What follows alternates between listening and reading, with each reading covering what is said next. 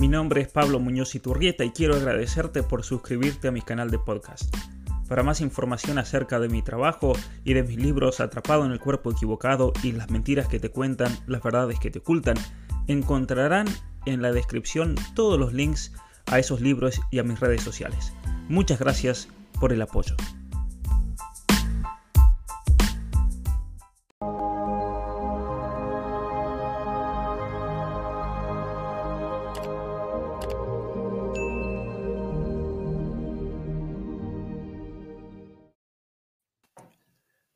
Buenas tardes a todos y bienvenidos a mi canal. Mi nombre es Pablo Muñoz Iturrieta y en el día de hoy tengo el honor de tener presente con nosotros a Vito de Palma.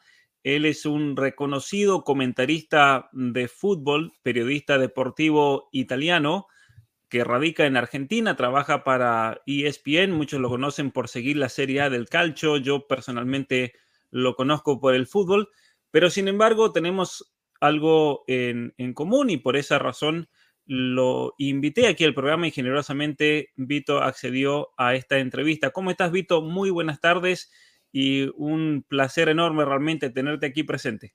No, muy buenas tardes y yo agradezco realmente la invitación, eh, esta posibilidad de interactuar con, si me permitís decirlo, con una de las mentes más brillantes eh, que, tiene, que tiene en este momento Latinoamérica, más allá que como yo soy italiano, estoy en Sudamérica, vos sos sudamericano, estás en Canadá, ¿no? Bueno, estas cosas de la vida, eh, un, mundo sin, un mundo sin frontera, pero la frontera la tenemos bien marcada, nuestra latinidad, ¿no? La tenemos bien marcada en el corazón. Así es, Vito, mira, y ya que hablas de eso, fíjate que yo me crié en la Argentina, pero me crié en un ambiente que era fuertemente italiano también. Y por eso yo en la cantidad de veces que he viajado a Italia y a mis amigos y, quienes son como mi familia italiana, yo les digo que, en el corazón siempre llevo a Italia porque es mi segunda familia, eh, especialmente mis grandes amigos, si están escuchando en la zona de, Taranto, la zona del sur de Italia, pero también mis amigos que se encuentran en otras partes del país. Italia es un país que siempre me ha interesado mucho, me ha llamado mucho la atención en parte por ser obviamente uno de los pilares de nuestra civilización, eh, el, imperio romano que se asienta eh, en la zona de Latina, en Roma, y que a partir de ahí obviamente comienza con esa expansión de la cultura occidental, obviamente también tomando de, de la cultura griega. Y de niño tuve la oportunidad de aprender latín, y obviamente que los textos de latín era todo sobre Roma, todo tenía que ver con Roma. Entonces, cuando viajé la primera vez a Roma, cuando era adolescente y estuve en Italia y poder ver esos monumentos y esa arquitectura y esa historia que finalmente la podía ver y observar con mis ojos, realmente me llenó, me llenó de alegría. Pero aparte, noté, tal vez por ser argentino y en Argentina tenemos una comunidad italiana gigante, pero, pero noté como que me sentía en casa. Eh, Italia era, era como, como mi casa.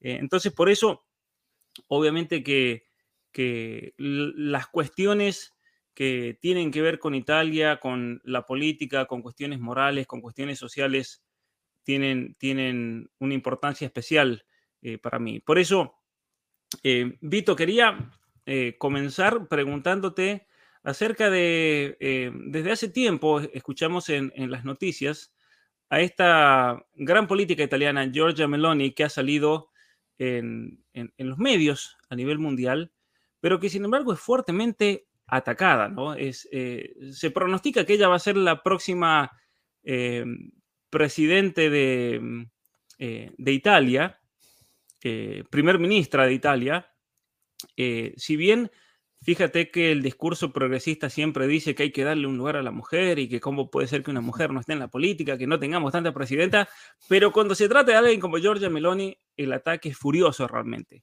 ¿Qué nos puedes contar acerca, bueno, de ella, de su coalición, de tu trabajo y tu función también dentro del partido Fratelli d'Italia?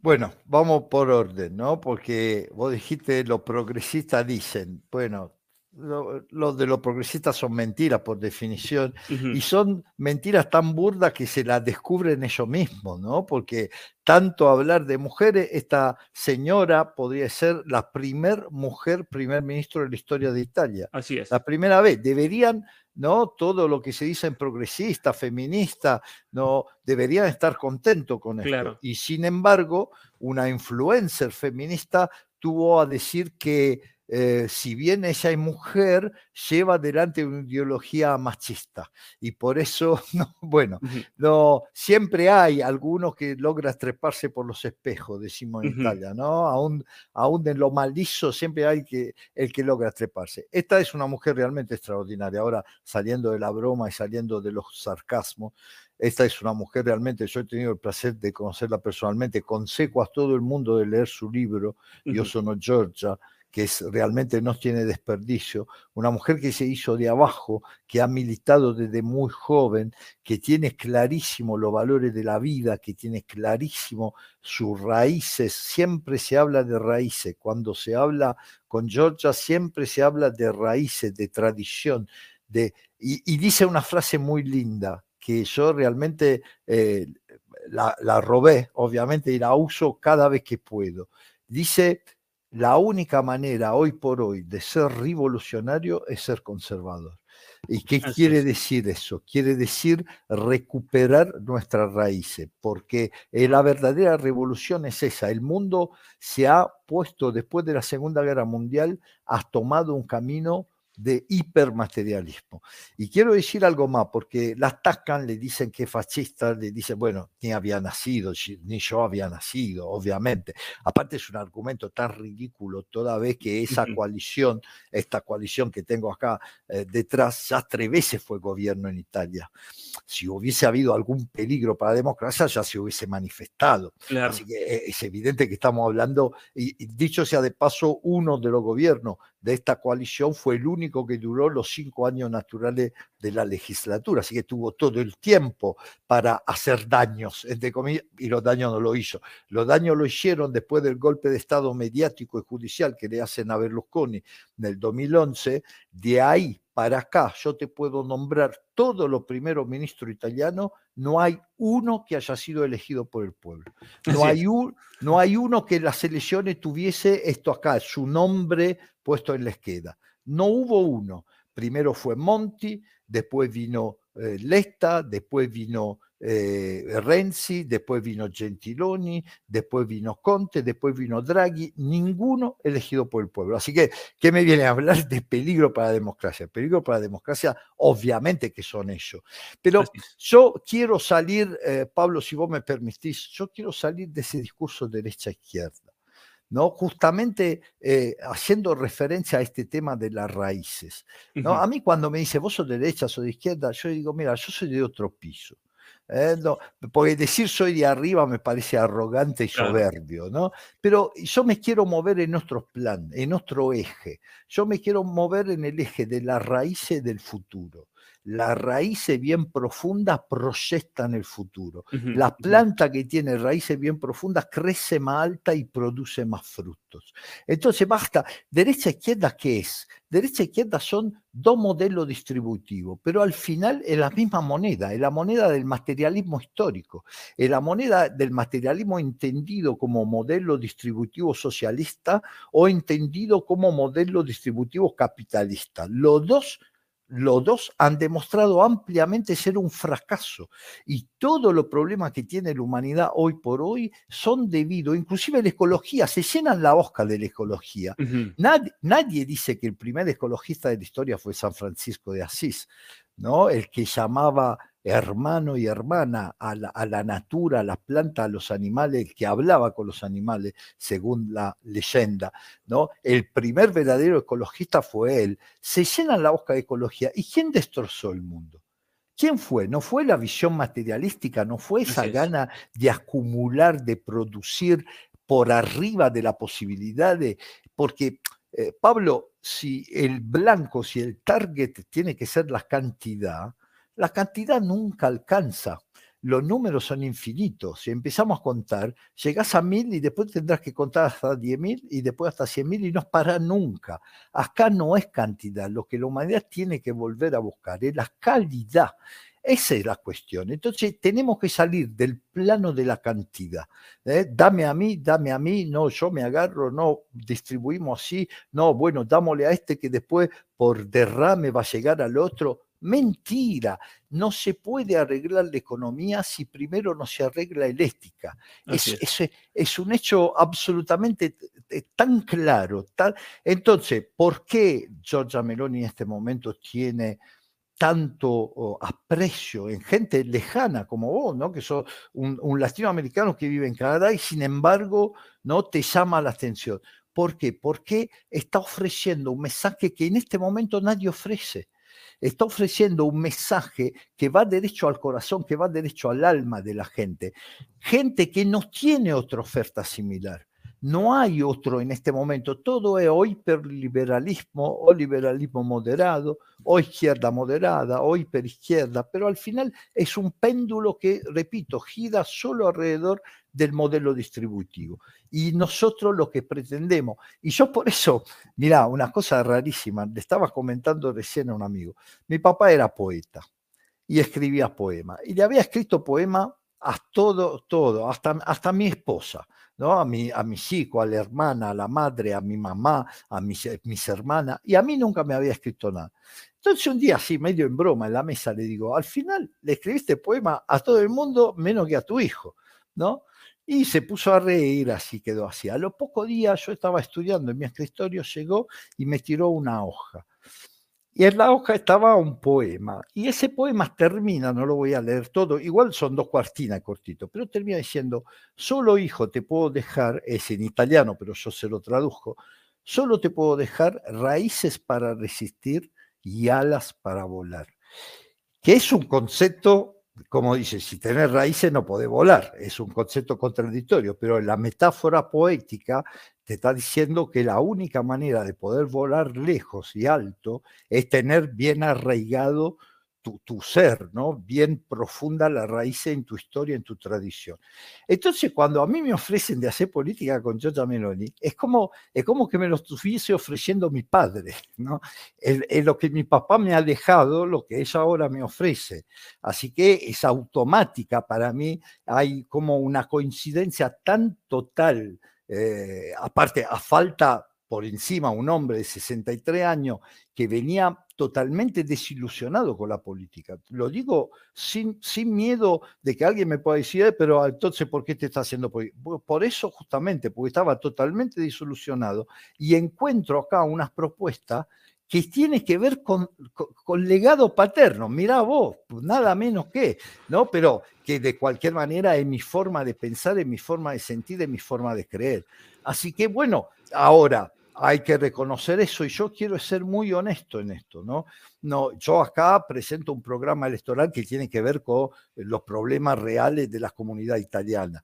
Eh, después, si tengo la suerte de ser elegido en el Parlamento, seguiré fielmente toda la batalla del partido y de la coalición.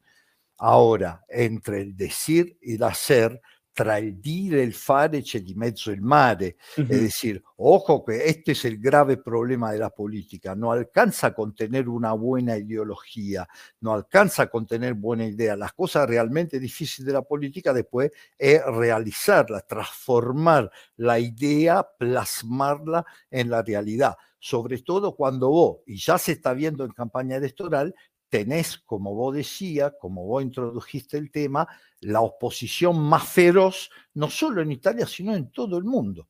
Han aparecido acá en Argentina en diario que no, deberían tener nada que, decir con respecto a eso, acusaciones absurdas, ¿no? Eso del fascismo, esta cosa, eh, inventando por encima noticias, ¿no? Eh, porque el primer fundador de ese partido que se llamó Movimiento Social Italiano, después se transformó en Alianza Nacional y recién ahora se ha vuelto en los, pocos, últimos años Fratelli d'Italia, el primer fundador, Giorgio Almirante, era un jovencito de 19 años que fue subteniente de la República de Saló. Bueno, yo te puedo decirte que la principal testada de Argentina describieron a ese hombre como un ministro de Mussolini.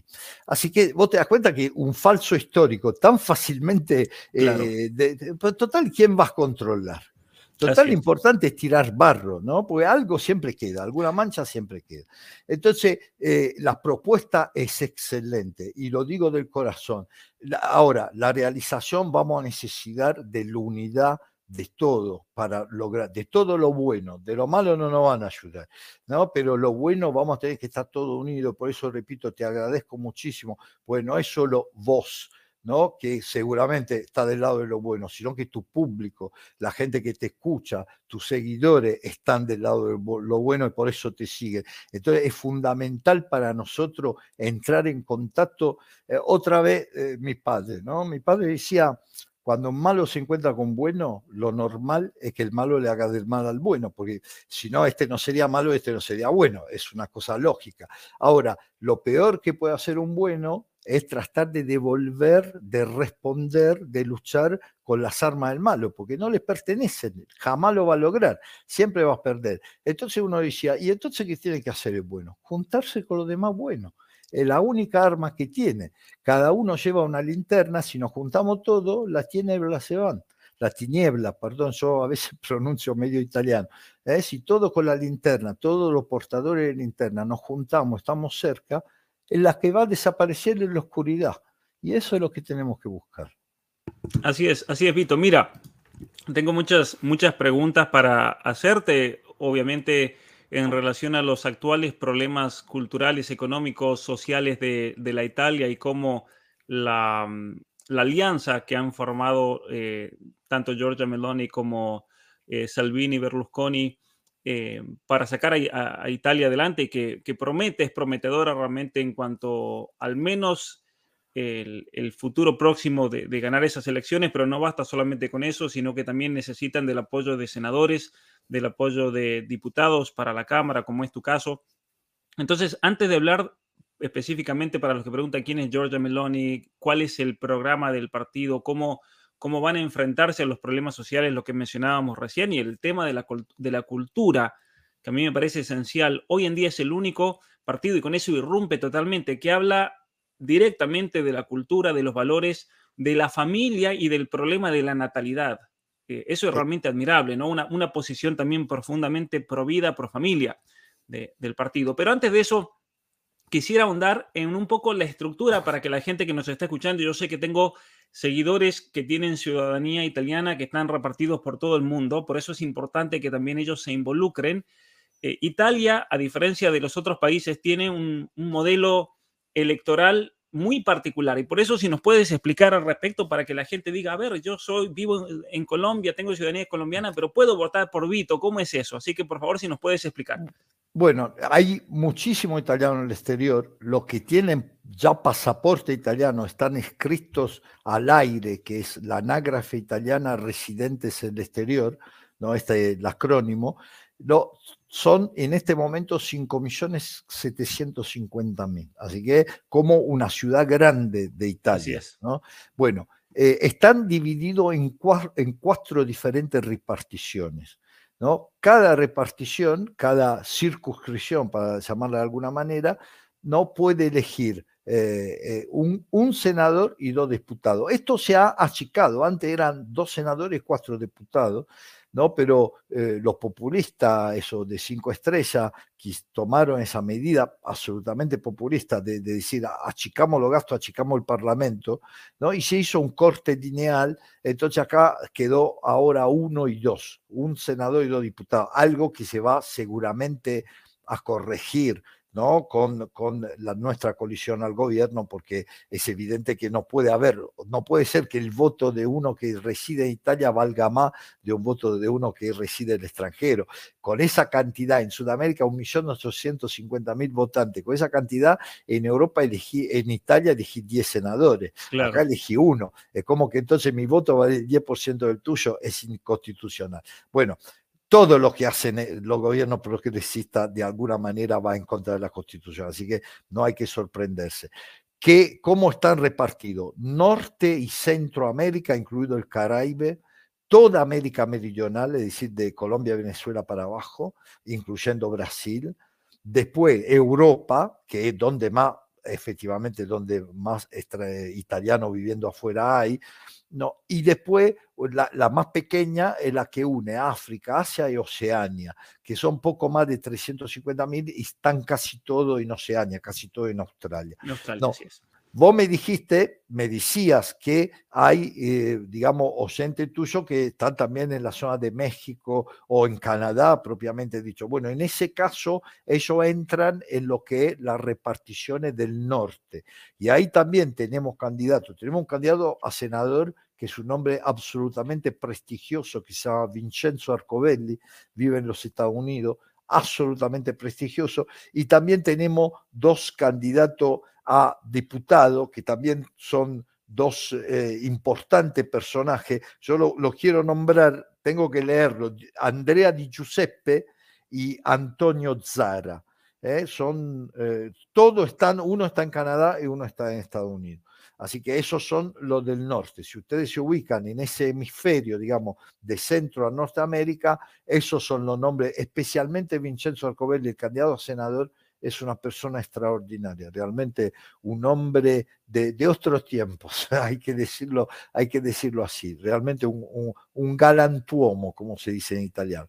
Así que, bueno, eh, obviamente que eh, en realidad en Italia hay 60 millones de oriundos, es decir, de gente que tiene sangre italiana en el mundo, 5.750.000 le dieron el documento o hicieron el trámite para tenerlo, pero hay casi 60 millones que tienen el derecho de sangre. ¿Por qué? Porque ¿cómo funciona en Italia? Italia funciona así. Al ser un país netamente exportador en cuanto al tema de la inmigración e inmigración, por lo menos históricamente netamente exportador, Italia ha mantenido ya de 1864, es decir, de la unidad de Italia, ha mantenido el derecho de sangre. Es decir, es italiano quien tiene sangre italiana, no importa dónde nazca, ¿no? Pues Italia había estado dividida hasta un minuto antes. Entonces, justamente cuando la unificaron, dijeron, bueno, entonces el que nació bajo los Borbones no es italiano. No, no importa, la sangre italiana es italiana. Y eso se ha aplicado siempre. Ahora, ¿qué ocurre? Vos conocés muy bien cuáles son los planes de la izquierda mundial o del progresismo, denle el nombre que quieran, son materialistas, ¿no? Y para mí entonces hay que llamarlo con el verdadero nombre, con, donde empezó todo, el mal absoluto, el marxismo. Hay que llamarlo marxista, porque por, por un lado, por el otro son todos marxistas. ¿Cuál es el plan? El plan es hacerle perder a los pueblos su identidad. El plan es vaciar de, cultura, de tradiciones, ¿no? E, el verdadero contenido. Es como sacarle el alma al hombre, ¿no? Es, eh, eh, porque ¿qué es la cultura en un pueblo? Es lo que es el alma en un hombre, es su identidad, es su forma de ser, es su índole, ¿no? Entonces, eso, ese es el, proyecto. Entonces, ¿qué primero siempre hay una escalera, ¿no? Que, que, que funciona, ha funcionado en todos lados. Primero toca la familia, el divorcio la primera ley que en todo lado, allá por los años 50, 60, 70, segunda de los países, se ha permitido ir a cortar la célula base de cualquier sociedad, la familia. Después ha venido, vos sos demasiado joven, no podés recordarlo, yo lo recuerdo porque los 70 era estudiante, la contestación juvenil. Permiso. Perdón, no, la contestación juvenil. ¿Qué sirvió la contestación juvenil? A separar los hijos de los padres, a crear una grieta, una valla generacional. Después viene el aborto. El aborto es el que va a tocar el instinto más poderoso, ¿no? el instinto materno. ¿no? Nosotros somos los mamíferos al, al punto más alto de la escalera de evolución justamente porque en vez de poner los huevos afuera, lo, tenemos adentro y ese es el lugar de mayor protección que pueda haber, adentro del ventre de la mamá, y los otros lo vamos a matar ahí. No, no, no sé si, si no es solo una cuestión religiosa, eso para mí es una cuestión profundamente religiosa, pero no es solo religiosa, va en contra de la evolución, van con nosotros, llegamos a ser lo que somos, gracias a esa evolución, gracias a la protección que la naturaleza con esta evolución le dio la posibilidad a los mamíferos de proteger en el lugar más seguro que pueda haber, ¿eh? porque escapa la mamá y se lleva, se lleva consigo su criatura, ahí lo vamos a asesinar. Si, si hay algo más fríamente pensado para destrozar la humanidad que esto yo no, no, lo puedo imaginar. Y después viene la eutanasia, después viene la droga libre, ¿no? Hablan de ecología, mira, el cuerpo humano no es parte de la naturaleza. Entonces, así como el hombre tiene que ser custodio, eso es bíblico, no es que lo inventaron ahora, esto es bíblico. El hombre es custodio de la naturaleza. La naturaleza está puesta por Dios, ¿no? Está el creato, eh, el creato está a disposición del hombre, pero el hombre a su vez es responsable.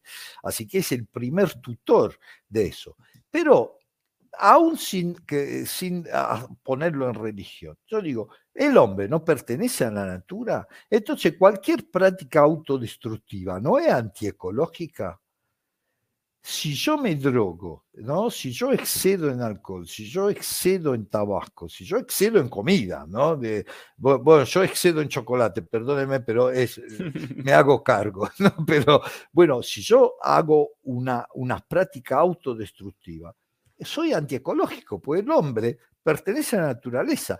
Vos viste que esa ecología quiere enfrentar al hombre a la naturaleza. Somos, somos, somos creados los dos, somos los dos creaciones, somos los dos, estamos indisolublemente ligados uno al otro. No, así que, ¿cómo, cómo se puede decir? Yo defiendo la naturaleza, y, pero estoy en contra del hombre. es absurdo, es eh, realmente porque el hombre desde el punto de vista de la evolución, repito, no, no hagamos teoría religiosa, desde el punto de vista de la evolución, el hombre es el punto más alto de la evolución. Tanto es así que logra hacer algo que en el resto de la naturaleza material no existe, es decir, una producción inmaterial. Cuando Beethoven escribe la novena sinfonía, cuando Pink Floyd eh, escriben eh, esa música tan maravillosa, cuando un cantante, un poeta, cuando mi papá escribió ese verso, mi papá está muerto hace 18 años, pero nosotros estamos hablando de él ahora. Entonces hay algo ahí que ya no tiene los límites de tiempo y de espacio que tiene la materia. Hay algo que vuela más allá, hay algo que trascende. yo voy a morir y, mi cuerpo se va a disolver en polvo, pero mi producción artística ya es una imagen de trascendente, porque va a quedar para siempre. Un libro que yo escriba, una música que componga, una pintura, eh, fíjate todavía, los museos eh, y dicho sea de paso, si se eliminaran los artistas italianos, deberían cerrar el 50% de los museos del mundo, porque casi el 50% de la producción artística mundial es italiana. dicho sea de paso, yo soy muy orgulloso de ser italiano, no, de ser latino en realidad, porque yo me identifico con las raíces, y las raíces son latinas, y por eso amo Latinoamérica, porque Latinoamérica son como de la misma planta los últimos frutos, ¿no? la, la rama más alta. Por eso amo tanto Latinoamérica, que para mí es un continente maravilloso y a pesar de todo lo que está pasando, sigo creyendo y sigo pensando que es el continente del futuro y voy a hacer de mi parte con mi granito de arena todo lo posible para que ese destino de, grandeza que tiene Latinoamérica algún día se cumpla. Eh, obviamente solo no voy a poder hacer nada, pero si cada uno pone su granito de arena, lo vamos a lograr. Así que, repito, eh, cuando se habla de estos temas, al, final todo se concatena. No, no, vos agarrás, es como, es como una cadena, agarras cualquier anillo y inevitablemente te va moviendo y vas a tocar todo lo demás. No, no hay una, no hay una construcción como a veces tienen que hacer ellos ardita, ¿no? La teoría de género. Yo, yo, te soy muy sincero, sé que vos sos un experto de esto, te, pediría por favor algún día que me lo explique, pues yo no lo entiendo. No, no, no, yo, a mí como que, quizá porque soy viejo, quizá porque soy poco inteligente, pero la verdad... No, quizá porque tiene sentido común, Vito. no, entiendo, no entiendo cómo, cómo, por ejemplo, yo hago deporte, ¿no? Entonces, se castiga el doping, ¿no? a, las mujeres que, que, que corren, si toman testosterona, ¿no? Se le castiga porque la testosterona desarrolla los músculos de una manera más rápida que los estrógenos femeninos, ¿no? Entonces, bueno, justamente porque es un doping, es decir, vos estás usando una sustancia para ganarle de manera fraudulenta a la otra persona, que además es algo que hace mal a la salud en una mujer tomar ese tipo de sustancia. Entonces, bueno, pero entonces pongo a, competir con eso una persona que naturalmente produce testosterona. Entonces yo no sé de qué género se cree él, pero ¿produce testosterona o no? Sí, entonces no puede competir conmigo. Es, algo que, digo, de, qué estamos hablando? ¿De qué estamos hablando? Es, algo, eh, como si, si estamos haciendo una carrera de 100 metros y yo vengo con la moto. No, es, motociclismo es otro deporte en todos casos. En todos casos, si hay ese problema, que para mí es un 0,02%, bueno, no quiero meter número, pero si hay ese problema, que hagan una categoría especial, que hagan una categoría para ellos, que compitan entre sí. Pero te iba a preguntar justamente de eso, eh, y para los que recién se están uniendo o no lo conozcan a, Vito, eh, generalmente los hombres lo van a conocer todos a Vito porque son futboleros y especialmente si les gusta el, el calcio, el fútbol italiano, pero Vito es un reconocido comentarista de fútbol que actualmente comenta en ESPN, bueno, desde hace muchos años, desde que yo recuerdo, eh, tú estás ahí en, en este canal. Y te iba a preguntar sobre eso, ya que estamos hablando de ideología de género y toda esta locura que se quiere imponer y transformar nuestra cultura. Tú, como comentarista, Vito, ¿ves un caso, por ejemplo, eh, como en la Argentina, que están metiendo hombres a jugar en el fútbol femenino? ¿Y cuál es tu reacción inmediata a una cosa así? A una injusticia, vamos a decirle así, de ese tamaño. Es una injusticia, eh, es, algo, eh, vos hablaste antes de sentido común, repito, yo acabo de hacer un ejemplo que es puramente científico, claro. ¿no es cierto? Es puramente científico, si yo tomo una anfetamina voy a correr más rápido por, por una cierta cantidad de minutos, ¿no? 90 minutos de caso de fútbol voy a correr más rápido, entonces si me pescan me castigan porque estoy haciendo trampa. Entonces, yo repito, acá no es una cuestión de percepción, acá es natura, acá es fisiología. Fisiológicamente esto es absurdo. Después denle las explicaciones sociales que le quieren dar. Pero yo a esas explicaciones sociales, la lectura que yo tengo, y por eso Giorgia Meloni, Fratelli d'Italia, la coalición de, eh, que yo represento, está absolutamente en contra de todo esto. ¿Por qué? Porque esto, en última análisis, es un escaloncito más a esa destrucción que dijimos antes, empezó con el divorcio, siguió con la, eh, con la separación generacional, que después se pasó al aborto, que después... Eso es un escaloncito más. En cambio, nosotros lo que queremos es reconstruir la sociedad a partir de la familia. Eh, Italia tiene un problema de natalidad gravísimo, no grave. Latinoamérica empieza a tener un problema grave. El de Italia ya es gravísimo. ¿Por qué gravísimo? Porque en 2050, eh, en menos de una generación, Italia va a tener más viejos que jóvenes. Va a ser inclusive insostenible desde el punto de vista de las jubilaciones, porque va a haber más pasivos que activos. ¿no? Entonces, cada activo debería sostener un pasivo. Es prácticamente imposible desde lo económico.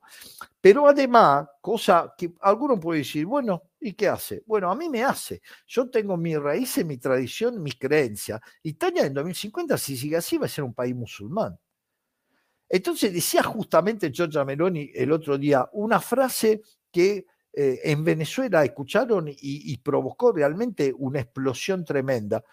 Gracias. Es un gráfico.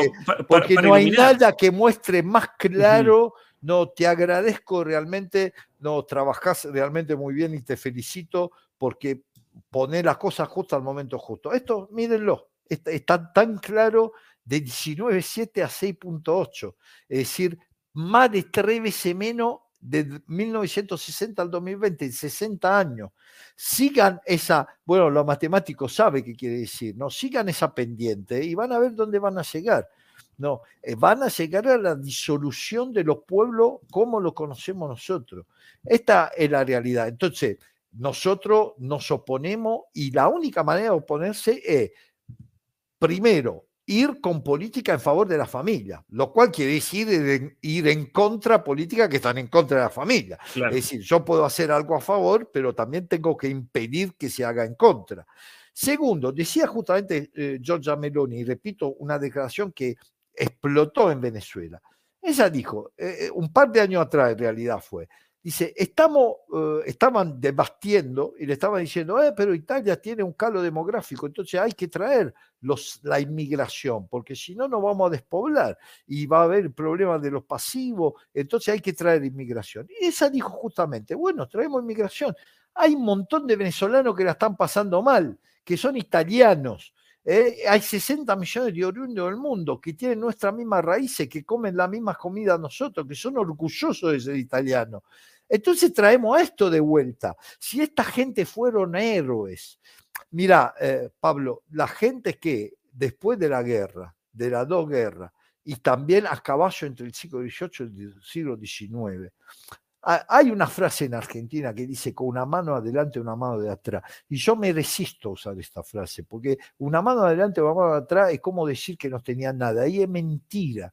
Esa gente tenía coraje, esa gente tenía espíritu de sacrificio, esa gente tenía ganas de trabajar, esa gente tuvo el coraje de cruzar un océano desconocido, porque en aquel tiempo no había ni televisión, ni radio, ni fotografía, no sabían, no habían visto dónde iba. Yo ahora si viajo a Timbuktu, ya vi foto, vi película, vi mil cosas, no es una, una aventura verdadera, ya, ya sé a dónde voy. El que se tomó un barco en 1880 no tenía la menor idea de lo que era una aventura pura, tomó el corazón, tomó el coraje, se cruzó y vino y laburó y tuvo sentido del deber, sentido del futuro, porque a veces trabajó y los frutos sabía que no lo iba a poder ver él, que lo iba a ver su hijo y su nieto. Y por eso es importante que ahora ese hijo, ese nieto sientan la italianidad, porque este es el ejemplo. Entonces, yo me resisto a decir con una mano adelante y una mano atrás. No, tenían, tenían mucho, tenían coraje, tenían espíritu de sacrificio porque ayudaron su país, porque en aquel momento no había comida para todo y ellos se sacrificaron yendo a la aventura. Y te digo una cosa, en los años 60 los italianos del exterior aportaban un punto y medio del producto bruto italiano con los giros del exterior. Así que en el momento del posguerra, que había, basta, alcanza con ver la película del neorealismo italiano para ver cómo se vivía, que había situaciones de, pobreza, de reconstrucción después de la guerra, los italianos al exterior no solo habían tenido que ir a buscar suerte, sino que contribuían, mandaban plata para casa, el tío de América se decía, ¿eh? el tío de América era el tío rico que te ayudaba y te mandaba plata de afuera. Y ahora lo queremos olvidar y ahora lo queremos dejar de lado y le abrimos todas las puertas a los que vienen. Yo no tengo nada contra los africanos, yo soy cristiano, católico, apostólico, romano. Ama el prójimo tú como vos mismo. Y el prójimo son todos. Yo los amo a todos, pero lo están asesinando. Porque para hacerle cruzar el Sahara y para hacerle cruzar el Mediterráneo, de 10 llega uno, los otros 9 se mueren o terminan en manos de traficantes, violaciones, homicidio, asesinato, mueren ahogados, mueren de calor en el Sahara. E, es un negocio que están haciendo sobre la espalda de esa pobre gente con una excusa que no, que, no tiene sentido común. Porque repito, hay 60 millones de oriundos italianos. Si tienen que repoblar, llamar a los italianos, que vengan, ofrecerle laburo, ofrecerle casa. Hay lugares en Italia que te venden una casa a un euro. Son pueblitos chiquitos del sur que se están despoblando. Entonces los alcaldes, con tal que no se que de no quedar alcalde de la nada, porque es la verdad, ¿qué hacen? Te venden la casa por un euro a condición que vos te la dije ahí, vaya a trabajar y si hay que restaurarla, la, la, restaure. No, esto para hacer eh, apenas un ejemplo de la enorme cantidad de posibilidades que hay. El, el, latino, el latinoamericano de origen italiana, tiene el oficio, tiene la instrucción, tiene la educación, tiene todo lo que tiene que tener. Entonces es la, vuelta a casa, ni siquiera es un, inmigrante, ¿eh? es alguien que vuelve a su casa, que vuelve a su patria. Es lógico que hay que ir por allá y no ir por, por otro lado. Además, porque, repito, después el tema de la integración no es un tema fácil. Más allá uno, repito, yo no soy racista, yo creo que somos todos iguales, todos se merecen respeto. Yo al africano lo quiero ayudar, lo quiero ayudar en su casa No, porque también eso, pagan dos mil, tres mil dólares, eso, eso viaje que casi siempre termina en muerte, ¿no? Y tres mil dólares en África son el sueldo de tres o cuatro años. Entonces, al final, lo que se están yendo son también los únicos más o menos productivos de África. Le estamos haciendo un daño a África por encima, ¿no? Entonces, eh, es algo tan evidente, tan, tan a la vista, que eh, si no lo ves es porque no los quiere ver. Y, bueno, contra la falta de voluntad no hay nada que se pueda hacer. Lo único que se puede hacer es remar en la dirección opuesta. Así es, hablábamos, bueno, mencionabas la, la integración cultural y yo al principio comentaba cómo cuando fui por primera vez a Italia, una de las cosas que me impresionó es que uno se siente como en casa, porque obviamente que las raíces de nuestra propia cultura también en gran parte están en un país como Italia y, para alguien que viene ya de una cultura así, el, proceso de integración es mucho más fácil. Antes tú decías, antes de irse a, otro lugar, ¿no? Antes de probar suerte en otros países y en otras culturas totalmente diferentes, ciertamente que, Italia para una persona especialmente que tenga esas raíces italianas no va a significar un cambio tan grande eh, en el aspecto cultural. Y por otra parte está ese elemento que hay que ser muy consciente de que la inmigración no puede ser descontrolada, sino que tiene que ser guiada, tiene que ser con eh, vistas a integrarse. Y no hay que ser tonto en ese sentido de decir, si va a venir un grupo que te va a destruir la cultura, hay que ponerle un freno. Esa es una realidad. Y eso, eso yo creo lo que tiene, lo que tiene el coraje de, decir eh, eh, Georgia, que obviamente todos estos progres se rompen las vestiduras, que cómo va a decir eso, por un lado proclaman a la mujer, pero por otro lado, claro, como esta mujer no se alinea con el programa globalista y progresista, y como tú decías, Italia, todos los últimos gobiernos después del 2011 han sido todos puestos desde arriba, desde las, desde las Naciones Unidas, desde la Unión Europea. O sea, Italia ha sido un país totalmente dominado por estos intereses extranjeros sin ningún tipo de soberanía al respecto. Entonces, lo que te voy a preguntar es lo siguiente.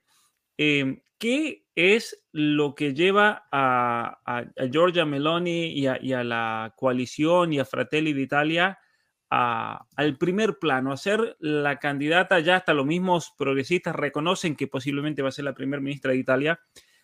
¿Qué ha llevado a la gente? ¿Qué, qué, ¿Cuál ha sido el elemento de su discurso? Porque ella no ha sido como el tipo político que sigue simplemente el lineamiento que le dan los medios, que los medios se encargan de imponer una opinión pública para que luego esa gente que se cree que tiene una opinión personal, pero se la impusieron los medios, va y vota por tal persona. El caso de Giorgia Meloni, ella remó contracorriente, todos ustedes contracorriente de lo que decían los medios, el establishment, incluso la misma Unión Europea ahora está aterrada que salga alguien como, como Meloni. ¿Qué es lo que lleva el pueblo italiano? ¿Qué, qué, crees tú que es el elemento el factor eh, o los factores tal vez principales de su discurso? Mira, eh, yo no soy un sociólogo, no hago una lectura que tiene que ver con la observación personal. Yo primero quiero contarte rápidamente para que también tus oyentes tengan una ubicación temporal. Yo llegué en Argentina en el 83, tenía 25 años, mujer y dos hijos. ¿No? Y acá me nacieron dos hijos más. Después en el 2000, ESPN me ofrece de ir como corresponsal en Italia. ¿no? Y estuve en Italia del 2000 al 2009 con mi esposa y los cuatro chicos. Ya a mitad, a eso del 2003-2004, el mayor cumplió 18 años y dijo, yo me vuelvo a la Argentina, ustedes quédense acá, yo acá no quiero estar, y se fue. ¿no? Por suerte yo no había... Mm, vendido mi casa aquí, así que tenía donde, donde estar. ¿no? Y bueno, en el 2009 fui yo con mi esposa que pedimos de regresar porque, porque honestamente yo vivo mejor acá, me siento más cómodo acá. No, entonces, eh, de esta observación, viniendo de afuera, volviendo a Italia después, repito, 83, 2017 años, un tiempo largo, si bien yo viajaba de vez en cuando, pero volver a vivir es diferente que ir de turista o a saludar a los parientes cuando yo vuelvo a vivir, lo primero que me doy cuenta es esto. ¿Cuál, eh, eh, mira, primero voy a decir, para responder a tu pregunta, ¿por qué Giorgia Meloni? Porque la verdad es más fuerte que la mentira. Es ahí. Entonces, la mentira del materialismo a la larga se descubre. Yo tengo una hermana que tiene tres años más que yo. Es eh, una persona brillante, de una inteligencia brillante. No preparada. Ella es profesora de japonés, así que te puedes imaginar que, eh, bueno, ha trabajado muchos años en el Instituto Italiano de Cultura en Japón, en Tokio. No, es una persona brillante. Bueno, esa persona brillante le hicieron creer ¿no? en toda su vida que el progresar desde el punto de vista de, su profesión, que es un factor importante, yo no voy en contra de eso, es muy lindo ¿no? que una persona se prepare, que tratar de tener todo lo mejor desde el punto de vista material, no lo podía hacer si atendía al resto de su vida, ¿no? que la familia, que hijo. Entonces se casó, pero no tuvo hijo, decidió que porque viajaba todo el tiempo y cómo hago y cómo no hago, que de acá, de allá, no tuvo hijo. Hoy llega, tiene tres años más que yo, tiene 66 años, mira atrás ¿Y qué tiene que decir? Que me equivoqué en todo. ¿Y cómo hace? Tiene 66 años, se tiene que pegar un tiro, porque decir que me equivoqué toda mi vida, con todo el esfuerzo, con toda la inteligencia, con toda la buena voluntad que puso en esto. Y mira, estoy hablando de mi hermano, estoy hablando de un extraño, pero de eso podemos extrapolar que la mentira de decirle a la gente, acumulen eh, vayan detrás de la cantidad y van a ser felices. Esa mentira fracasa, se revela en un momento que no es verdad. Se revela en un momento que al contrario, que solo produce desastre, desastre ecológico, desastre familiar, separación entre, entre generaciones, egoísmo difundido, ¿no? Porque si vos tenés que ganar más, alguien, alguien va a ganar menos. Entonces la vida se vuelve una competición constante. Y llega un momento que la gente ya se da cuenta de que eso es mentira. Entonces empieza a mirar alrededor. ¿Y dónde te encuentra una oferta genuina que le habla de algo diferente? Que le dice gentilmente, te equivocaste, pero todavía estás a tiempo a cambiar. ¿Me entendés? Porque eso, hay que decirle que se equivocaron a, lo que han vivido de manera materialista, a lo que han corrido detrás de las plata, de las carreras, que han dejado de hacer hijos, que han dejado de, vivir la vida verdadera, porque la vida verdadera es la de los sentimientos, del afecto, lo que han dejado de hacer eso por correr detrás del Dios dinero, y cuando digo Dios dinero me refiero a todo lo que es material, el auto más lindo, el, tapado de piel, bueno, eso ahora no, porque es antiecológico, pero antes se lo ponían y cómo, lo brillante, los relojes, ¿qué, de qué felicidad te puede dar eso? Qué felicidad, porque cuando vos te compraste una Ferrari, al día después quieres un cohete. Cuando te lo decía antes, contás hasta mil y después contás hasta dos mil y después hasta tres mil y los números son infinitos, no para nunca de contar. En cambio, ¿qué es realmente la felicidad? La felicidad es cuando vos lográs ser vos mismo realmente vos mismo, cuando vos llenás toda la casilla, la de los afectos, y por eso la felicidad son momentos, ¿eh? son, son eh, áttimos fuggenti, si dice en italiano, ¿no? un, momento que se te escapa rápido. Y toda nuestra vida es una búsqueda de esos momentos. Bueno, esta gente ha buscado en la dirección equivocada. Entonces ahora se empieza a dar cuenta y se encuentra, repito, con una persona que no le dice idiota te equivocaste, ¿no? que no usa ese lenguaje agresivo, sino que dice, vamos a razonar, vamos a ver el sentido común. Si vieron que por ese camino les fue mal, trastemos, probemos cambiar camino, porque esto la acusan de ser eh, fascista, agresiva, y todo lo contrario, el que escucha los discursos de Giorgia Meloni, Giorgia Meloni usa el sentido común, habla con una, eh, ¿cómo puedo decir?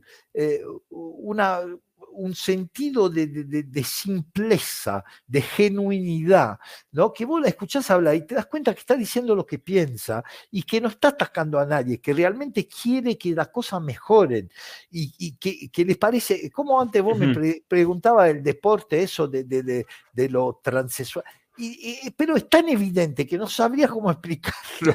De las cosas demasiado fáciles son las más difíciles para explicar, porque, eh, es salta a la vista. ¿Qué, ¿Qué, quiere más que te diga? ¿No? Entonces, ese es el discurso que está. Ojo, en Italia hubo un último tentativo de la gente. ¿no?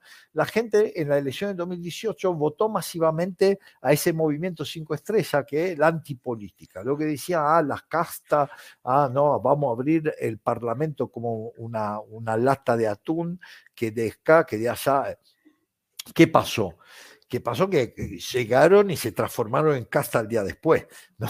como, como, es obvio que sea, ¿no? Es decir, porque si vos vas detrás de la cantidad, por más que las condene a palabra, cuando llegás a estar ahí, te encaramás. Entonces, como que el italiano que había apuntado esa última ficha, como decir, bueno, vamos, vamos a apostarle a esto, que por lo menos van a ser diferentes, de italiano se dio cuenta que también ese había sido una estafa, que también eso había sido un fracaso. Y ahora, paulatinamente, igual te digo una cosa, porque yo quiero ser sincero, a mí no me gusta, eh, yo eh, creo que vamos a ganar, creo que es justo que ganemos, creo que estamos llevando una propuesta muy buena, pero no, no voy a esconder la realidad. También vamos a ganar porque va a participar menos gente que nunca en la selección, porque ya hay una disilusión muy profunda en la gente pasa una cosa rara, ¿no? Que antes, cuando había esta sensación, siempre ganaba la izquierda, siempre ganaba el progresismo, siempre ganaba el marxismo. ¿Por qué? Porque ellos son más militantes. ¿No? Entonces, aunque no estén conformes, van igual y votan, porque son militantes. En cambio, el hombre común, el hombre bueno, decía más, sí, son todos igual, yo no voto nada y no voy. ¿no? Ahora está pasando al revés. Ahora está pasando que la mentira ha llegado tan lejos que hasta los militantes no se la creen más. Entonces, los que no van a ir a votar en este caso son los militantes. En cambio, la gente común por una vez parece haber encontrado un mensaje claro, una cosa razonable, una cosa que tiene que ver con sus raíces, con su esencia. Decíamos antes, la única manera de ser feliz es ser sí mismo. Entonces, ¿vos qué vas a buscar a un político? Alguien que te parezca similar a vos, que tenga tu misma manera de razonar, que tenga, no tanto en la ideología, yo digo en la forma de usar el sentido común, no usar esa palabra rara, no hacer giros raros, no querer inventar el agua caliente que ya está inventada hace rato, sino hablarle directamente a la gente así como la gente habla entre sí. Eso, eso es lo que tiene Georgia. Por eso le consejo leer el libro, porque el libro realmente vos te das cuenta, no se puede mentir en 200 páginas, ¿no? Eh, porque la forma de escribir es diferente. Más allá del argumento que uno, ah, eh, que uno dice, y vos fíjate, mis raíces, ¿eh? como está en la primera plana, mira, de las raíces vienen las ideas. Si no tenés raíces no vas a tener ideas. Entonces, eh, eh, ya leer el libro uno se da cuenta de la genuinidad que tiene esta mujer. y además tiene un carisma bárbaro, ¿no? Sí, sí, sí. tiene unos ojos, unos ojazos, como dicen acá en Argentina. bárbaro, es una linda mujer, sin ser divina, ¿no? Pero es, es una linda mujer. Y repito, es una mujer con carácter, le, le dicen que lleva adelante política machista y se tuvo que hacer camino en un mundo que más machista no podía ser que la política.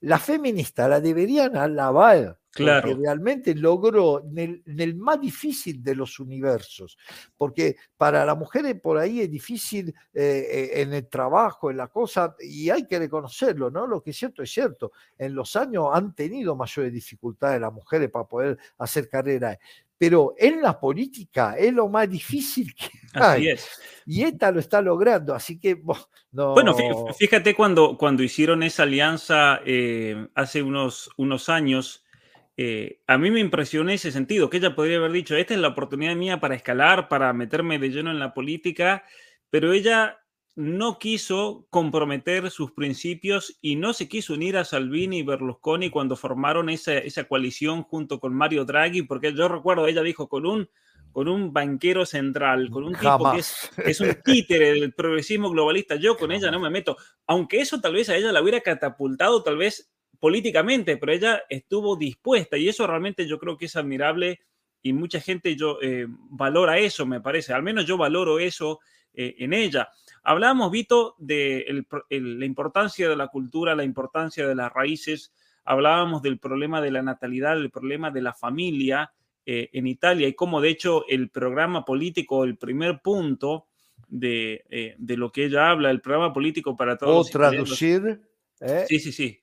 Sostento, sostegno quiere decir apoyo en italiano a la natalidad y a la familia. Así es, lo primero.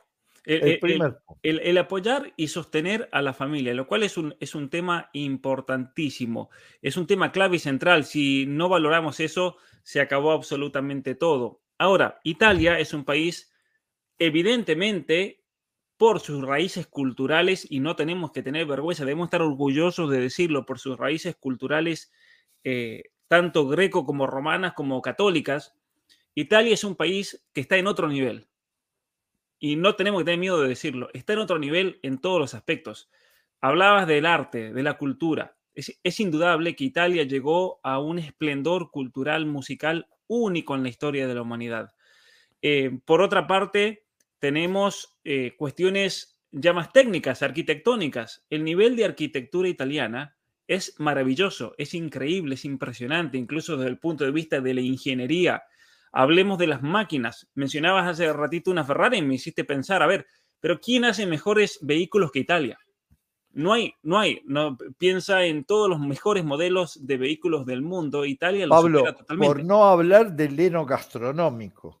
¿No? Por no hablar del heno gastronómico, los mejores fiambres, los mejores quesos. Bueno, ahí también los franceses y los españoles vienen bastante bien. Pero, es todo parte de esa misma cultura occidental, ¿no? Es, esa misma cultura y esa tradición que nos une a todos y que básicamente eh, debemos ir e, a, esas raíces, porque lo que está diciendo Georgia, eh, y todos ustedes y tu caso, es vayamos a lo que nos hizo grande, a ver qué es lo que nos hizo llegar hasta aquí, porque muchos de estos progresistas creen que es el progreso solo que nos lleva ahí y no se dan cuenta que hay raíces, que hay un trabajo milenario gracias al cual llegamos a tener incluso la comida que tenemos, la familia, las instituciones, las industrias, y es eso dentro del programa político de Georgia es algo, es algo muy claro una de las cosas que, tú mencionas en tu campaña personal ya como candidato para toda la región, desde Colombia, Venezuela hasta la Argentina y Chile, para toda la gente que nos está escuchando, que son italianos, para que vayan a apoyar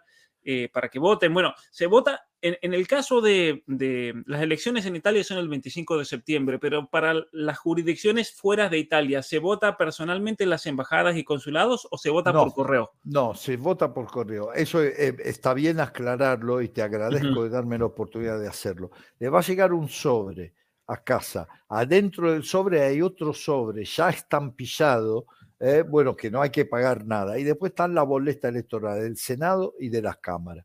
Hay que cruzar el símbolo del partido que se quiere votar, si eventualmente hay que escribir el nombre del candidato a quien se quiere apoyar, después de lo cual esa boleta se cierra, se pone en un sobre en blanco, ¿no? Ese sobre en blanco se pone en el sobre que ya está estampillado junto a un certificado electoral y hay que tener la precaución, eso dependiendo de cada país, de cada lugar. Los sobres tienen que llegar entre las 16 horas del día 22 a los respectivos consulados.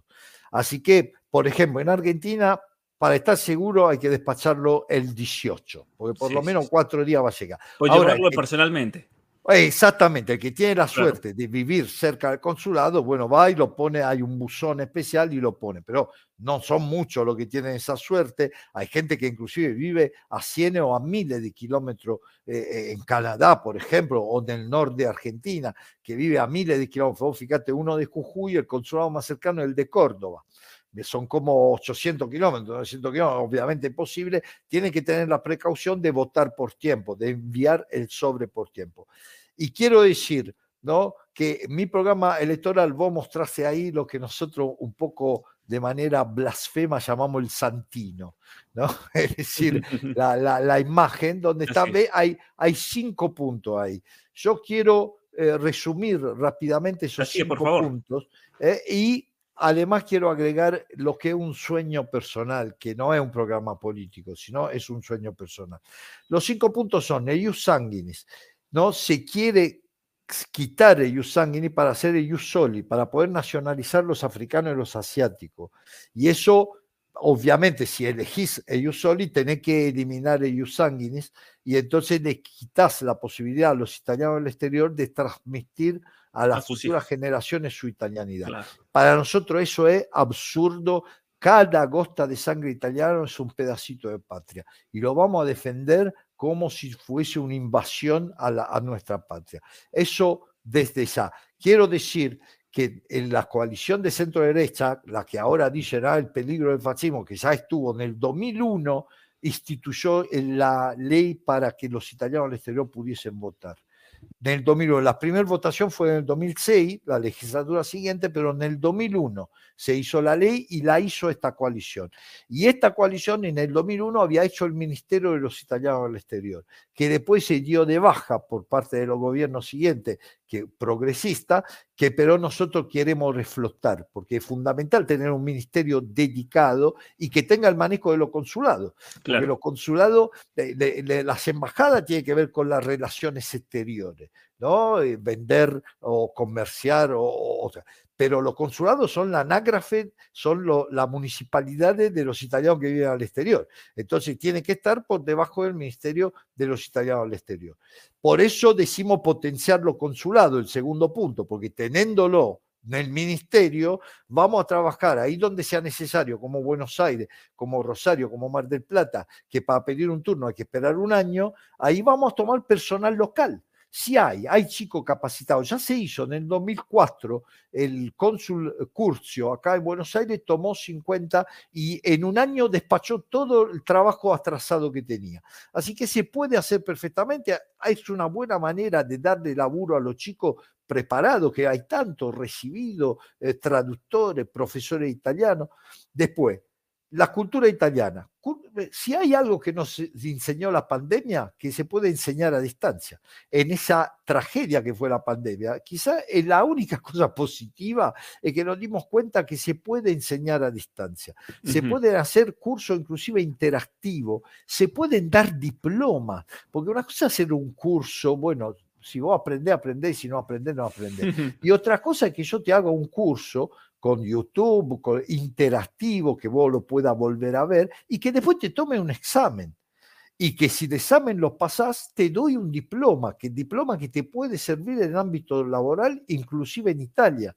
¿No es? Porque si yo, por ejemplo, soy una empresa italiana y este es un punto sucesivo que quiere tomar a trabajar Pablo y bueno, pero Pablo no sabe hablar italiano, es argentino. No, Pablo tiene un diploma, aprendió a hablar italiano, sabe hablar italiano. Y además de la idioma, yo quiero, ahora se visitan los museos con tours virtuales. ¿eh? Entonces, ¿sabes qué lindo es el tour virtual degli Uffizi de Roma o de los museos vaticanos. Entonces, ¿por qué no mostrar la cultura italiana? Yo creo que se anotarían aún los que italianos no son a ese tipo, a ese tipo de actividad online. Eh, hasta se prendería gente que italiana no es, pero que, que, tiene el amor por el arte, por la cultura y que reconoce que la cultura italiana es eh, eh, la excelencia desde ese punto de vista. Así que estos tres primeros puntos. Después, promover el turismo de regreso. Mira, sobre todo en esta campaña electoral, yo siempre era algo que me hacía sufrir, pero en esta campaña electoral a veces he tenido ganas de llorar, porque me venía gente y me decía, mira, yo vine, tenía nueve meses y nunca pude volver. Uno me contó una historia tremenda, que la madre había juntado la plata, eran tres hermanos, por un pasaje, y como él era el mayor, el único que había nacido en Italia, ¿no? Ese pasaje le tocaba a él, porque los otros dos habían nacido en Argentina. Y pero el, hermano menor, en un accidente de trabajo, perdió los cuatro dedos. Entonces la mamá le, dijo al hermano mayor, le dijo, mira, yo esta plata tengo. Entonces, ¿te parece si en vez de viajar vos lo hacemos viajar a él, que perdió los dedos? Y el hermano mayor dijo, está bien, que viaje. Y me contó, de ahí perdí mi oportunidad de conocer Italia.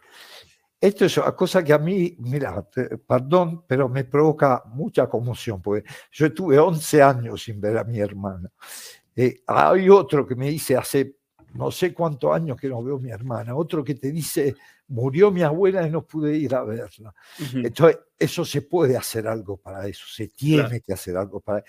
Yo te digo, no es que el Estado tiene que pagar todo. Si yo voy a una gran empresa italiana y le digo, mira, vamos a hacer una obra de bien, cargamos un aéreo con 300 personas que no tiene un costo tan grande, ¿no? Y vale menos que un minuto de publicidad en televisión, claro. para decirlo mal y pronto. Entonces le digo a una gran empresa italiana, que las hay, hay muchísimas, le digo, le gasto imagen a una operación benéfica, a una operación sentimental de este tipo te cree que no lo voy a encontrar. es, solo cuestión de proponérselo. Es solo cuestión de, no lo voy a poder llevar todo el primer día, obvio que no. Vamos a privilegiar los que son mayores, no vamos a privilegiar los que por ahí no tienen otra oportunidad si no lo llevo ahora. Pero despacito, crear un turismo de regreso, como pusimos ahí en el Santino. Mira, y eso me, eso me parece importantísimo porque viendo incluso el hecho de tantos hispanoamericanos que viven en países como los Estados Unidos o Canadá que por cuestiones migratorias no pueden ni siquiera visitar a sus padres que han pasado 20, 30 años que no pueden volver al pueblo. Mi abuela Vito murió en la Argentina con el sueño de volver a Italia y nunca más volvió, nunca, nunca más volvió. Entonces vos me podés entender mejor que cualquier... Ciertamente, y es la realidad de tanta algo gente, te juro, yo con los años me he puesto un poco sentimental, pero me rompen el corazón estas cosas, me rompe el corazón porque cuando uno la ha vivido en mucho menor escala, en mucho menor escala, pues yo a mi hermano la veía porque ella estaba en Japón y yo estaba, y nos encontrábamos nunca, estuvimos 11 años. Cuando nos abrazamos fue una cosa extraordinaria. Así que eh, eh, eh, son situaciones dolorosas y lamentablemente son muy comunes. Esto, mira, hablando con vos y salta ahora que tu abuela nunca pudo volver. No, y no lo teníamos hablado antes, me, me, acabo de enterar. Así que bueno, la quinta cosa es crear una bolsa de trabajo. ¿Qué quiere decir una bolsa de trabajo? Quiere decir que muchas veces en Italia se busca te, hago un ejemplo. Últimamente, por la pandemia, Italia tuvo que buscar desesperadamente casi mil médicos y los fue a buscar en los lugares más raros de Taiwán, de, de lugares realmente insólitos. ¿Por qué no vinieron a buscar en Sudamérica? Si acá, o en Norteamérica en todos casos. Bueno, en Norteamérica es difícil traerlo porque ganan bien, ¿no? Entonces, pero, en, en, Argentina, a ver, yo tengo una hermana que es médico, ella, y se mueren de hambre, esa es la realidad. Tanto esfuerzo, tanto trabajo. El, eh, Argentina es un país que políticamente no valora a la gente que estudia, a los médicos, a los profesores, y, y para un médico sería una buena oportunidad de ir al menos a, probar por un tiempo, ¿no? A un país como Italia. Pero Pablo, yo hice el ejemplo de los médicos porque acaba de ocurrir, ¿no? Pero no encuentran oficiales torneros por decir, hay mucho oficio que ya se perdió la tradición y que los inmigrados que vienen de África no saben hacer torneros, no, no, saben, no, saben hacer ni siquiera plomería, no saben hacer electricidad, porque vienen de realidades donde viven en chozas, en cabaña. Entonces ellos tienen que aprender de cero. En cambio, acá, ¿cuántos buenos oficiales, eh, en el sentido de oficio? Eh, albañiles, herreros, carpinteros. Eh, ¿Y, qué, conocimiento que de hecho se trajo de Europa? Fíjate, mira, te voy a poner un ejemplo. Aquí en Canadá, si uno aquí en Canadá quiere contratar a una persona que hace trabajo de lujo, ya sea en, mosaicos, en cerámica, en baños, en, trabajo de cocina. Tiene que buscar a un hay que ir a la zona de los italianos hay que buscar un Porque ellos trajeron ese conocimiento. Yo tengo varios amigos italianos aquí en, en, Canadá que hacen trabajo excepcional y yo le pregunto a ellos, ¿dónde aprendiste? Y yo aprendí con mi padre cuando tenía nueve años, comencé a trabajar y mi padre aprendió de mi abuelo y el abuelo vino, el nono vino de Italia, entonces lo trajo de Italia el conocimiento, ¿no? Es increíble. En Italia se perdió, esta es la cosa increíble. Entonces, por eso digo, crear una bolsa de trabajo de manera tal que, ya, ojo, que tengo que decir la verdad, algunas regiones lo hacen, algunas regiones italianas con la asociación, porque acá hay, por ejemplo, asociaciones de lo nacido en Puglia, asociaciones de lo nacido en Calabria, de lo calabrese, asociaciones de lo nacido en Véneto. Entonces, alguna región, justamente el Véneto lo hace con la asociación local, ¿no? Cuando publica una búsqueda de trabajo en Italia, también las publica en la asociación. Pero estas son iniciativas, digamos, individuales. Hay que hacerlo de manera sistemática, porque una de las cosas que se propone este gobierno de Giorgia Meloni es volver a construir las oficinas de trabajo. Antiguamente, antiguamente, cuando yo era muchacho, no es tan, tan, tan antiguo, existía la oficina del trabajo, se llamaba oficio de colocamiento, oficina de colocación.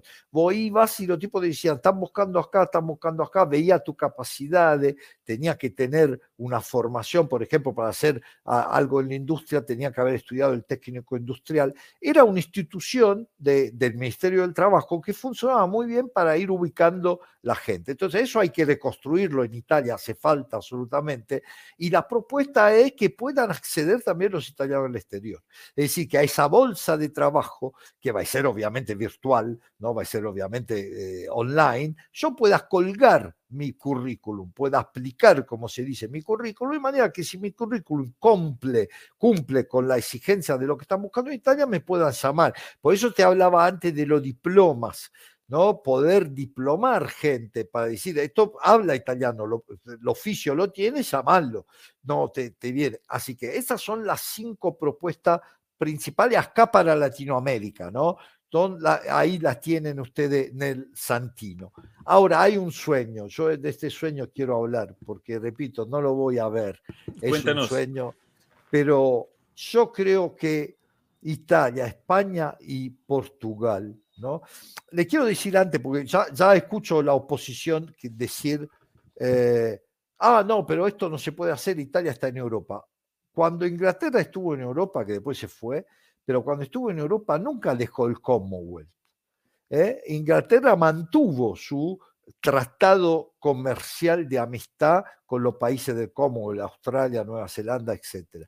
Entonces yo digo Italia, España y Portugal, y por razones sentimentales y históricas, yo pongo a Grecia también, porque vos dijiste Italia fue el origen de todo, pero Grecia fue el origen de todo. Y los griegos han sido lo que peor han sido masacrados por la Unión Europea, eh, masacrado. Eh, le, han, le, han, quitado el pan de la boca a los griegos. Bueno, pero digamos fundamentalmente Italia, España y Portugal, yo creo que deberían trabajar para crear una comunidad, eh, yo la llamo la patria latina, una comunidad con los países latinoamericanos porque un italiano, vos lo dijiste, cuando estuviste en Italia te sentiste en casa. Yo cuando vine acá me sentí en casa automáticamente. Voy en Uruguay, me siento en mi casa. Voy en Colombia, me siento en mi casa. Un portugués va en Brasil y se siente en su casa. Y un español igual. Tengo mucho que ver, yo como italiano, con un argentino, con un, uruguayano, un uruguayo, un paraguayo, un boliviano, un chileno, un peruano, que con un noruego, que con un danés con el cual no tengo absolutamente nada en común. No, sí, alguna vieja historia, el Sacro Romano Imperio, qué sé yo, que tuvieron ellos parte, pero bueno, gracias a Roma tuvieron parte, porque Roma hecho la fundación. Así que yo estoy convencido que el futuro tiene que ver el mundo latino unido. Es un sueño, te lo dije. No es que, que puedo decir lo voy a hacer, porque ojalá. No, pero es un sueño que tengo, pero es un sueño que tiene raíces muy profundas, porque hay una identidad absoluta en cuanto a lo cultural y hay una complementariedad total en cuanto, porque acá está en Sudamérica está la materia prima, todos los climas, kilómetros y kilómetros de costa, pescosísima, eh, toda la agricultura, cacao, algodón, eh, trigo, soya, maíz, todo lo que se puede hacer a nivel de agricultura, de ganadería, acá está. ¿Qué le falta a Sudamérica? La capacidad de transformación, la ingeniería, el ingenio, ¿no? Porque también transformar eh, la leche en queso es fácil, se hace en todos lados. Ahora, transformar la leche en un queso como el parmigiano orellano, famoso en todo el mundo, hace falta una cultura mm. detrás de eso. Entonces, Sudamérica tiene enorme espacio incontaminado, toda la materia prima, todos los recursos, y Italia, España, Portugal tienen exactamente al contrario, no tienen materia prima, no tienen recursos, pero sí tienen, eh, como se dice en inglés, el know-how, es decir, el saber cómo, eh, tienen la ingeniería, tienen la capacidad de transformación. ¿Podés imaginar un matrimonio más perfecto que eso? ¿Podés imaginar una, una unión? ¿no? Obviamente, tiene que ser una unión fundada en los valores latinos tiene que ser una unión fundada en los valores cristianos, porque somos cristianos fundamentalmente. Entonces tiene que venir de ahí. El derecho romano es la base de todos los derechos del mundo. En toda la universidad de derecho, la primera materia o la segunda que se estudia es derecho romano. Entonces tiene que ser sobre las ideas de, de civilización que tuvieron los romanos, de convivencia, de armonía, de cultura, de arte, eso, se puede hacer. Esta unión le podía dar de comer a todo el mundo. No solo impedir ese absurdo histórico que en Sudamérica haya gente que se muere de hambre, que es algo que no se puede escuchar, no se puede escuchar. Acá, yo siempre digo, es una broma que hago, digo, acá escupís y te sale una planta de saliva. ¿no? No, no, te metes una pala de punta y hay tanto así, 40 centímetros de tierra negra que cualquier cosa sembras crece. en Italia tenemos que partir la piedra para recabar 10 metros de, terreno cultivable, ¿no? Y acá hay gente que se muere de hambre. Bueno, pero... En la, sola Argentina, Pablo, perdóname la, la última, en la sola Argentina hay más cabeza de ganado que personas y hay un 50% de los niños en situación de pobreza, de indigencia. ¿Cómo, me, cómo, cómo se explica eso? ¿Cómo se puede explicar eso? Bueno, ciertamente que hay un plan de geopolítico, ¿no es cierto?, para mantener sometidos, dominados y pobres a los pueblos y no permitir estas uniones y favorecer otro tipo de uniones totalmente ficticias con una agenda totalmente contraria a las culturas como es la agenda de la Unión Europea. Y, y para terminar, te quería hacer dos preguntas al respecto. Eh, una no tanto que ver con lo que estamos hablando, pero te tengo aquí, no te puedo no preguntar. Pero antes de ir a eso, eh, la pregunta acerca de Polonia y Hungría. Polonia y Hungría son dos países que en los últimos años han establecido políticas culturales, políticas a favor de la familia. Eh, la pregunta simplemente va en esa línea se ubica en esa dirección el programa de cómo se ve Giorgia Meloni en relación a Hungría y a Polonia y lo que ellos están logrando y bueno, obviamente la gran persecución que están recibiendo por parte del sistema judicial de la Unión Europea por, por hacer valer su cultura y sus valores.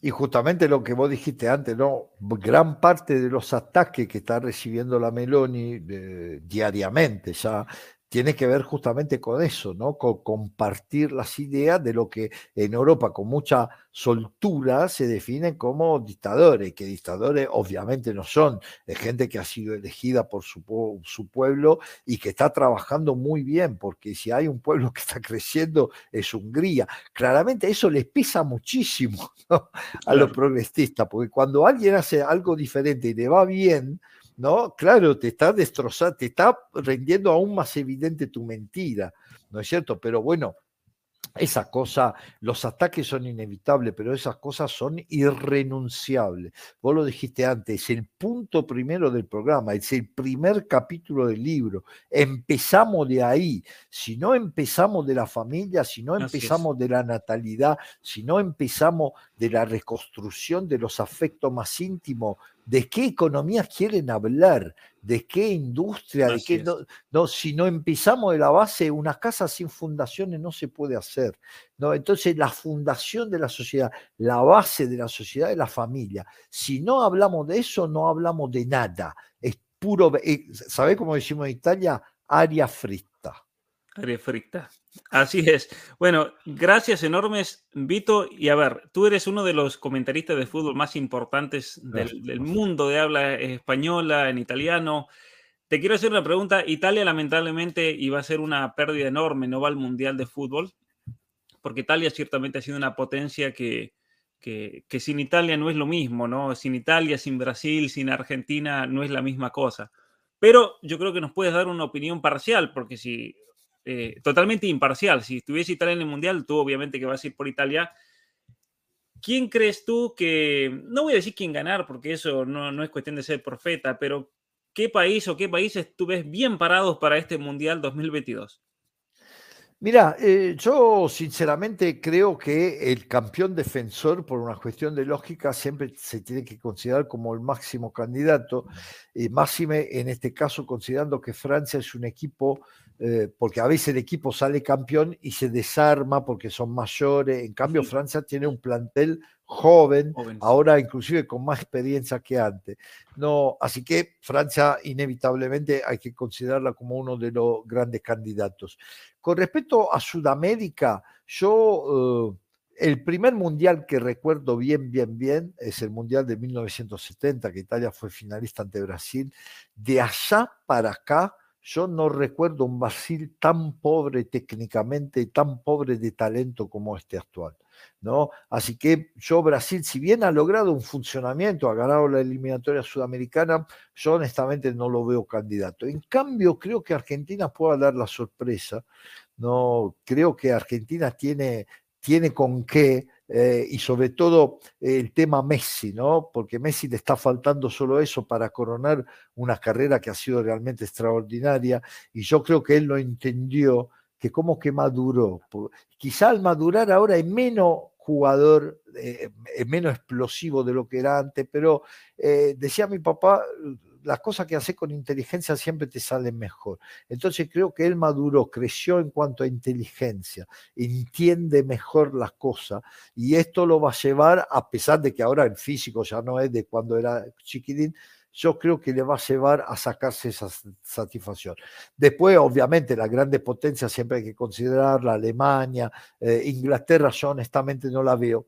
Yo honestamente no me sorprendería si la final, eso depende del fixture también, pero si la final fuese idealmente Francia-Argentina. En este momento son los dos equipos que yo veo eh, mejor ubicados. Obviamente esto es fútbol, ¿no? La pelota es redonda, así como los dados son aleatorios, la pelota, eh, ese es el lindo del fútbol, ¿no? Que eh, en los 100 metros eh, o, en una natación siempre gana el más rápido, no hay con qué dar. En salto en alto siempre eh, gana el que salta más alto. En los juegos de pelota hay un elemento aleatorio y ese elemento aleatorio puede hacer que se dé un resultado inesperado. ¿no? Puede hacer lo lindo del fútbol es que a veces David de un ondazo lo baja a Golía. y, eso hace que amemos tanto ese juego. Pero digamos, si tuviese yo que apostarle a una final, apostaría a Francia-Argentina. Así es. Bueno, perdón que se me, recalienta la cámara y a veces se me, se me corta. Pero Vito, eh, nuevamente quiero darte las gracias enormes realmente por haber estado con nosotros, haber hablado del programa de Fratelli d'Italia, de Giorgia Meloni, de tu candidatura también a diputado en la Cámara representando a todo Sudamérica. Si son italianos, por favor, infórmense de este gran programa. Lo voy a poner también a este PDF en mi página web para que se informen sobre todo el, plan, el proyecto de gobierno que es realmente admirable y algo más que necesario en, en nuestros días. Vito, gracias nuevamente enormes, gracias por tu tiempo y te deseo realmente lo mejor en toda esta campaña y especialmente por el bien también de tu patria de Italia que tanto queremos.